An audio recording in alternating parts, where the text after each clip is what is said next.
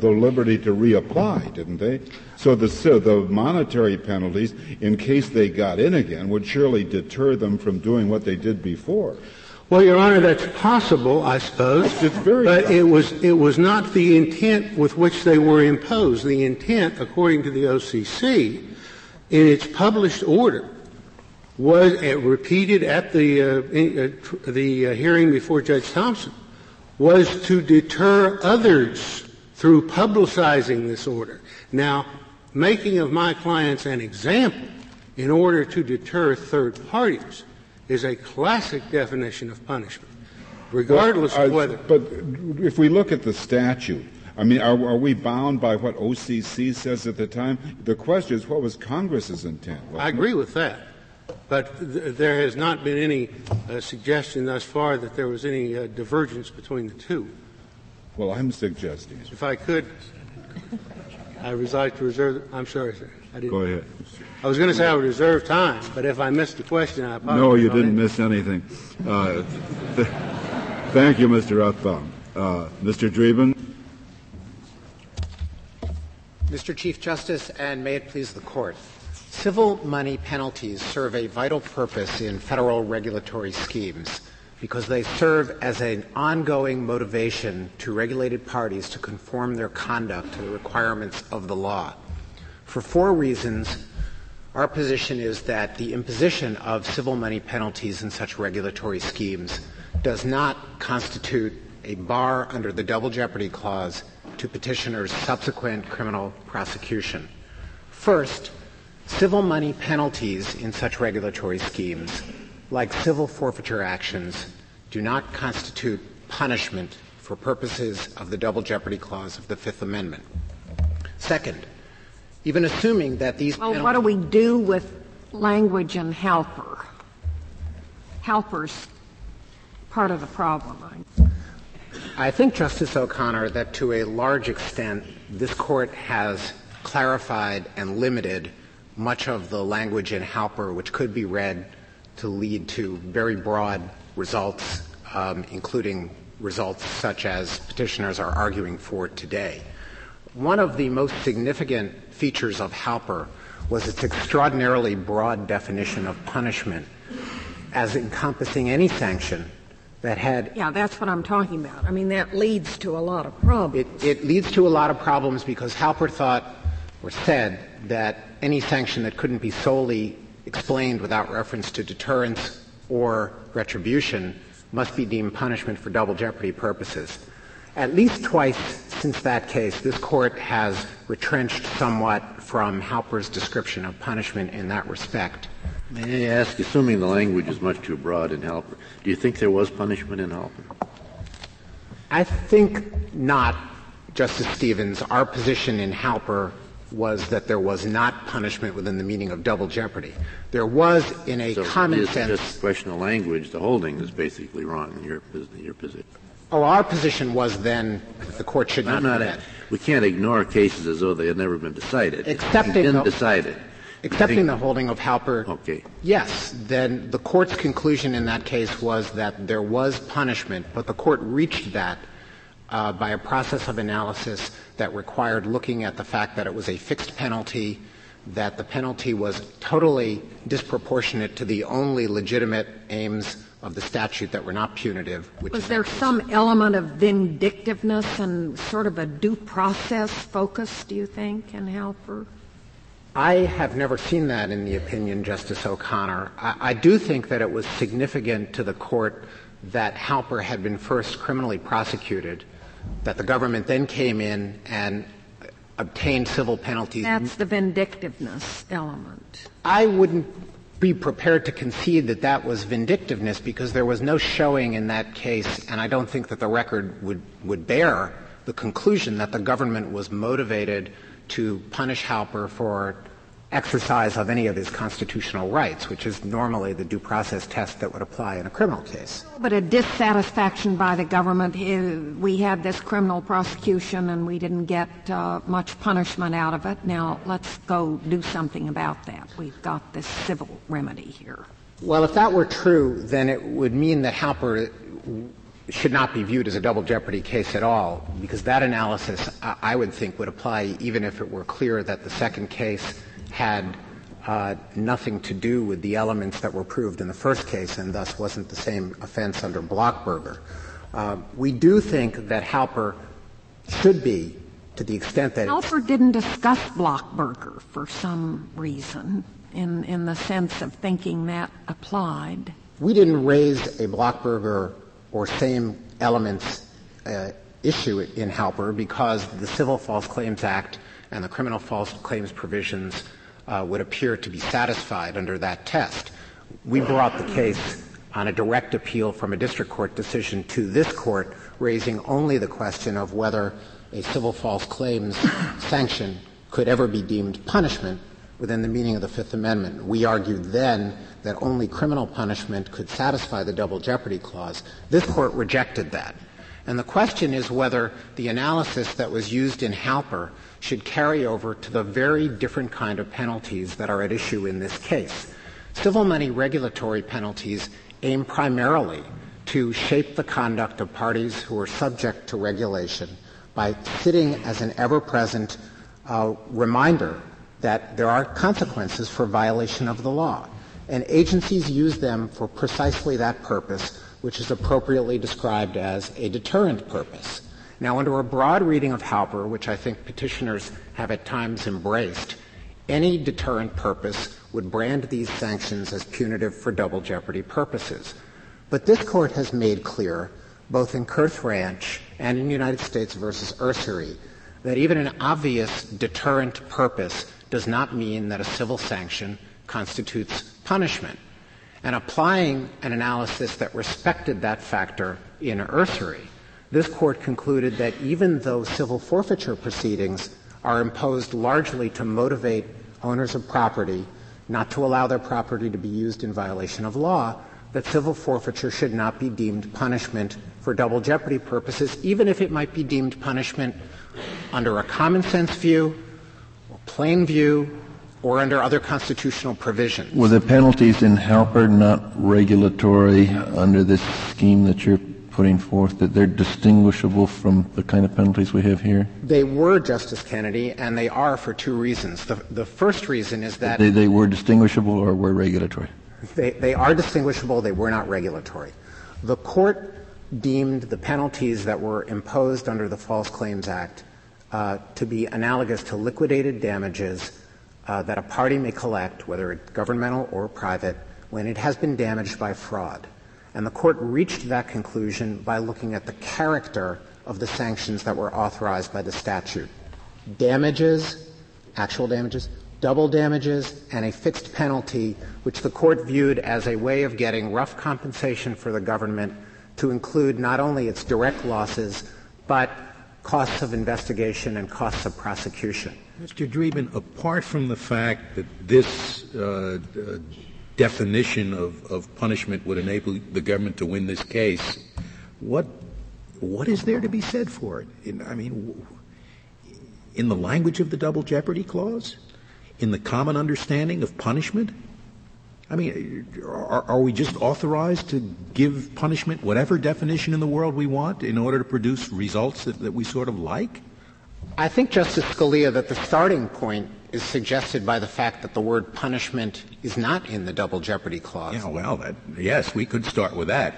And, and 48 states have, have asked us to overrule Halper because of that. Well, there, there is, I think, an irreducible need to consider the fact that the double jeopardy clause speaks in language that uh, undeniably connotes a criminal offense. It speaks of putting somebody in jeopardy of life or limb, and it speaks of an offense. And those are concepts that have primary application, if not exclusive application, to criminal conduct. Now, we suggest in this case that the appropriate test to reconcile the double jeopardy clause and with the possibility that civil sanctions may be misused in a way that could implicate that clause is to apply the test that this court described in United States versus Ward. First determine whether Congress intended a civil sanction, and then determine whether there is any evidence by the clearest proof that Congress's intent to create a civil sanction should be overridden and that the sanction should be deemed criminal.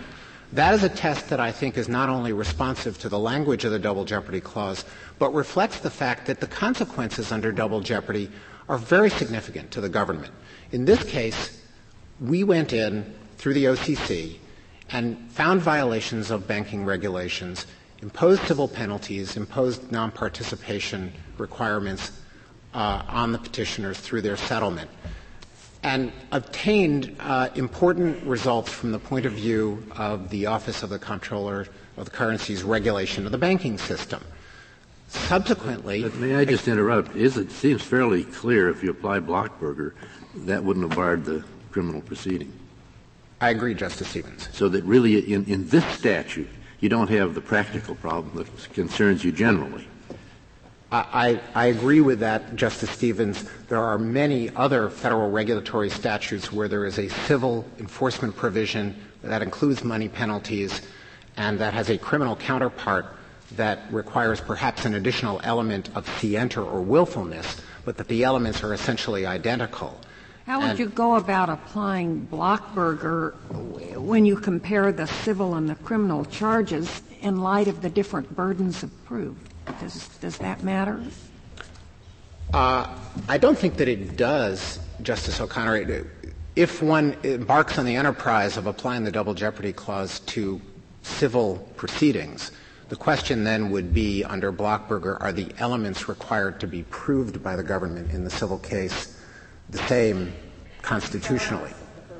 Regardless of the burden of proof. Uh, that, that would not be a ground on which we would suggest that these can be distinguished. Now, it is of course true that if we brought, for example, a criminal federal securities case and the defendant was acquitted, and we then sought to bring a civil federal securities case that had the same identical elements, um, we would not be barred because the defendant would have no multiple punishment argument, and the burden of proof is lighter in a civil case, so the criminal conviction, the criminal acquittal would not constitute any kind of a collateral estoppel bar on the government proceeding. But that, of course, is not what we have here. What we have here is an agency that, in the course of enforcing its own requirements and to keep its reins on the regulatory and regulated parties that are before it, imposes civil penalties to let all regulated parties know that there are consequences for violating the law. But Mr. Dreeben, going back to the second part of Ward, uh, the criteria that the agency uses sound like traditional sentencing criteria to me. I mean, they're set out on page three willfulness, insider status, previous warnings, history of violations, loss, number of violations, duration, continuation, and so on. I mean, that sounds like like common law punishment to me. Well, the criteria, Justice Souter, may not be very different. But those criteria are aimed at determining what level of penalties is appropriate to send a deterrent signal, not only to these individuals, but to the world at large. And yeah, but that's exactly what, what common law courts do in sentencing. That is true, but the court has recognized that deterrence is a legitimate, non-punitive objective of the civil law. That is exactly what the court said in Ursery when it looked at civil and rem forfeiture recognized that one of the main purposes of it was to motivate parties not to allow their property to be used in violation of the law, and then held that that form of sanction is not punishment for double Maybe we're purposes. trying to have it both ways, and maybe you're accepting that uh, difficulty of ours in, in answering as you do, because I don't know how to draw the line. The line is one that I think should be drawn with reference to the fact that the consequence under double jeopardy is entirely to foreclose the second proceeding, as petitioners have presented the question here. If they are right, and we have imposed punishment in the first proceeding, and assuming that Blockburger were satisfied on their behalf, we would then lose any right whatsoever to bring a criminal prosecution. In consequence, so it's, it's, the it's, it's the order of the proceedings that you're getting at. Well, the order of proceedings, but what I wanted to focus on here is simply that there are radical consequences from deeming a sanction to be covered by the double jeopardy clause. If the court were to hold, and we would not dispute, that these civil fines were sufficiently punitive to implicate the concerns of the Eighth Amendment, what that would mean is that there would be constitutional review of the amount of the fines that were imposed to determine that they were not excessive. If the court were to determine that there was The a Eighth Amendment uses the word punishment, by the way, which- which is a great advantage over the double jeopardy clause. Well, it does in the cruel and unusual punishments clause, but it does not in the excessive fines clause. And I think that the court has has incorporated notions of punishment into both of those clauses to capture in a colloquial way what they are getting at. But the but- Constitution itself doesn't use that word. I think what, if I understand what you're telling me is, number one, we ought to consider the consequence of applying double jeopardy here, and you're saying when it would foreclose the criminal proceeding, that is a more serious consequence. It is entitled to weight in our line drawing than if it would impose merely a civil proceeding. I think that's the first thing you're saying. Beyond that, is, is, is there any sort of line drawing criterion?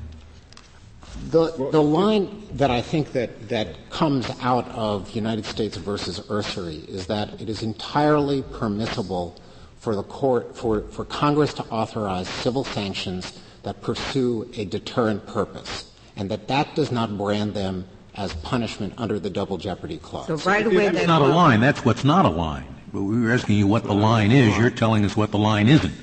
I, the line would be The line is not deterrence. But what is it? Correct. The, the test that we're suggesting in this context is the test articulated in United States versus Ward. If the sanction is framed as a civil sanction, but in purpose or effect it is so punitive as to betray that characterization, then the court will determine that it, How does one know that when it's so, so punitive? it does. How, how does one know that, Justice Ginsburg? I thought you had started out by saying you're, you're not, you're accepting Halper. Halper's language is too broad. It has to be confined. And I had written down fixed penalty, totally disproportionate. Uh, what else? As far as our, as the scope of Halper, To, to, no, what, what should our standard be for saying this is labeled civil penalty, but it gets into double jeopardy territory because it's punishment, and we know that for what, what identifying characteristics. And so you, you, what you started to say now using Ward is, uh, when it becomes the, the words that were are highly generalized. So I would like you to be more concrete. The, the most concrete that I can be, Justice Ginsburg, is to note that first, any civil sanction needs to be considered uh, on its own terms so that there will be different results for different kinds of civil sanctions. And second, the kind of civil sanction that we're talking about here is not the entire class of civil money penalties. It is the class of civil money penalties that are imposed for regulatory purposes. And our submission is that categorically, the court should conclude that if those sa- sanctions are enacted under, imposed under statutes that pass the Ward test, there is not a double jeopardy problem. Now, the Ward test will always be a highly case-specific enterprise for this court because to the extent it's been particularized, it looks to the list of factors that the court articulated in Kennedy versus Martina Mendoza, and those factors, the court noted even in that case, may point in different directions and they have to be balanced. Well, Mr. Well, if- Dreeben, in, in um, Halper, the criminal prosecution occurred first, and then the civil penalties. Correct. And uh, at least as I look at it, it seemed to me to have some element in there of a concern by the court of vindictiveness and and disproportionality, if you will, and and due process type concerns. Here, in this case, the civil sanctions were imposed first, so none of that could be present. Maybe that line is useful. What comes first? Well, that would certainly confine uh, Halper to its facts and would restrict. But it, the- it would really cut Halper loose from all, all reasoning, wouldn't It would cut Halper loose from the double jeopardy clause, and it which, would. on which it was Sure based. Mr. Dreeben, don't you think it'd be even more vindictive if the government, having lost uh, an action for civil penalties, was so mad that it prosecuted the person criminally? That's real vindictiveness. Well, I, I don't. I, I, don't think that Halper itself involved a case in which vindictiveness no, was established. If you're looking for a, for a situation that displays vindictiveness, it's it's not the one where the where where the civil precedes uh, uh, follows the criminal. It's the one where where the civil precedes the criminal. It, and having we, lost the civil case, the government is so enraged it prosecutes the person criminally. We might have a problem. Seems to me more vindictive. I, I not less we may have a problem under conventional collateral estoppel doctrine if we failed to persuade the fact finder by a preponderance of the evidence that certain facts were proved, and then we sought to prove to another fact finder that they were established beyond a reasonable doubt.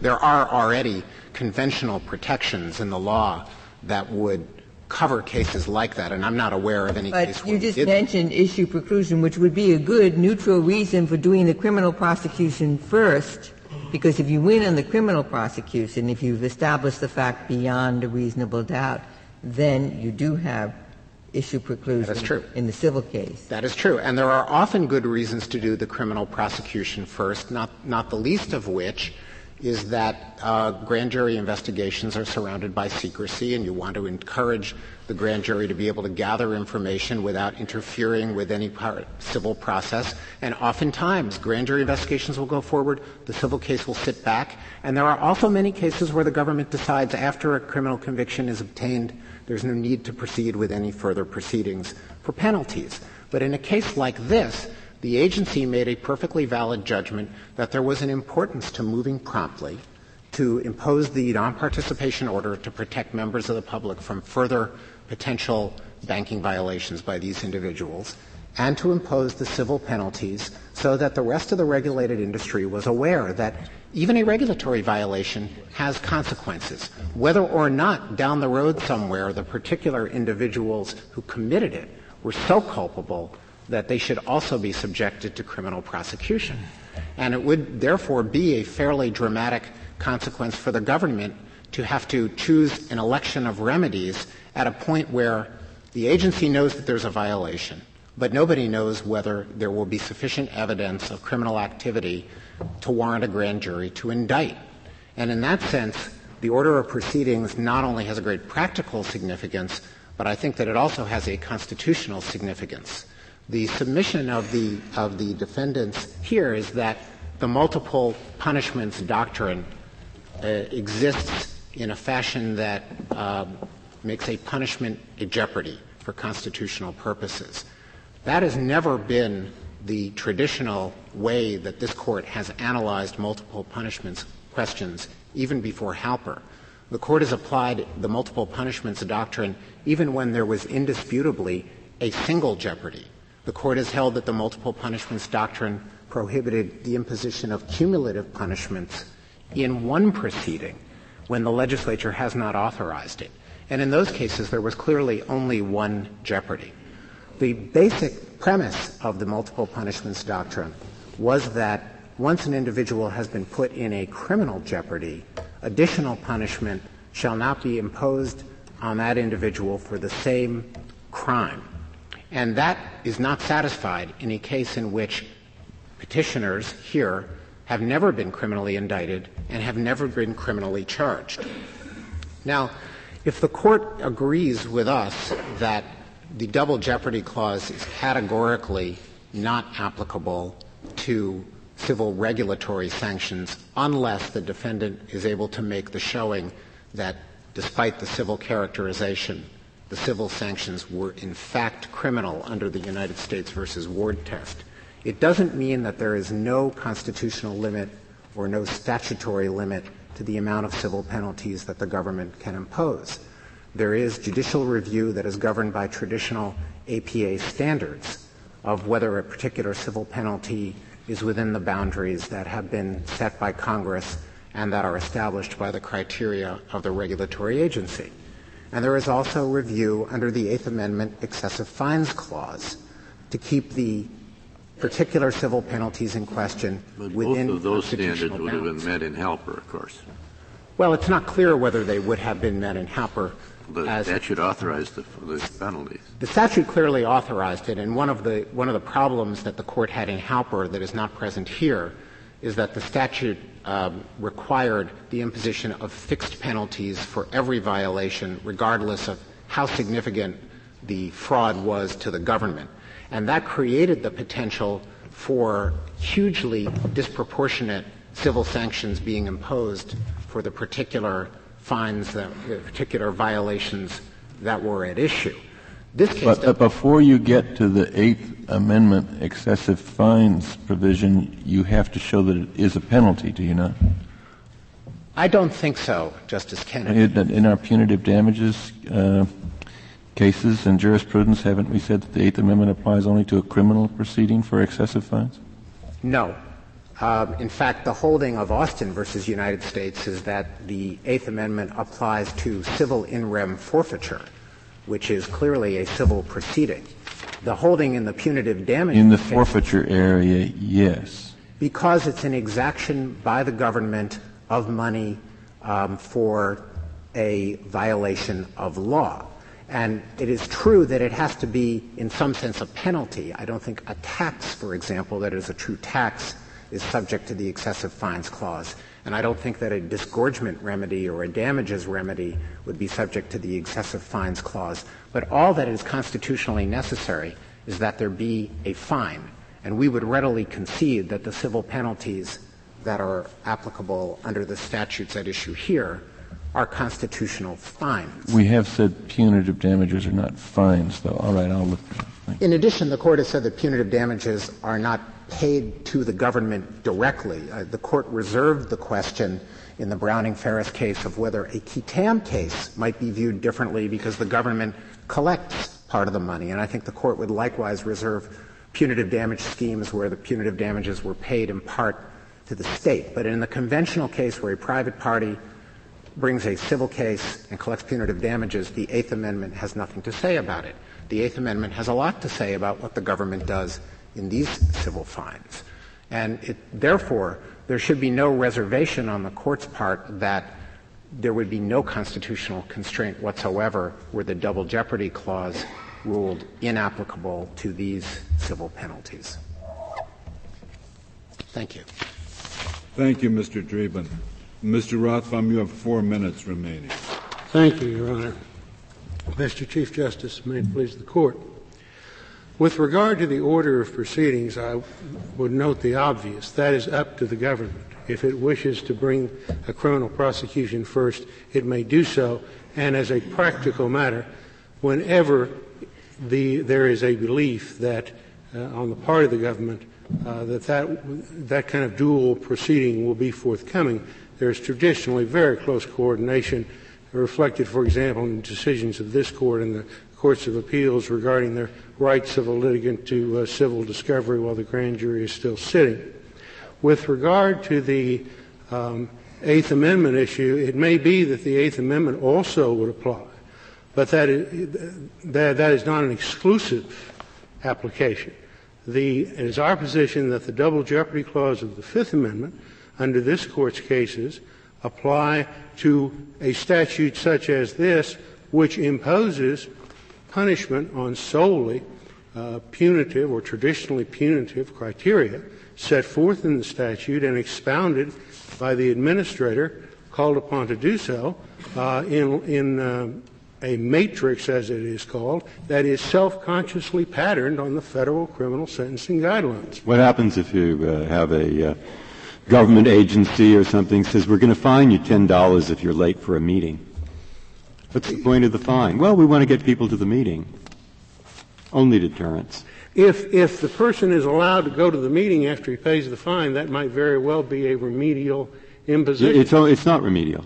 He said, why'd you do it? Well, people are late for the meeting. We want them to be there in time. Three dollars first meeting, five dollars second. well, you have to have uh, uh, you have to have uh, trial, and I mean. Your Honor, I, I, I know of no such statute. No, no, maybe there's never such a thing, but, but perhaps uh, someday somebody might think of it. People get late for the meetings in other organizations. They, they fine you if you're late. Little fine. I think it'd be a very good idea. Yeah.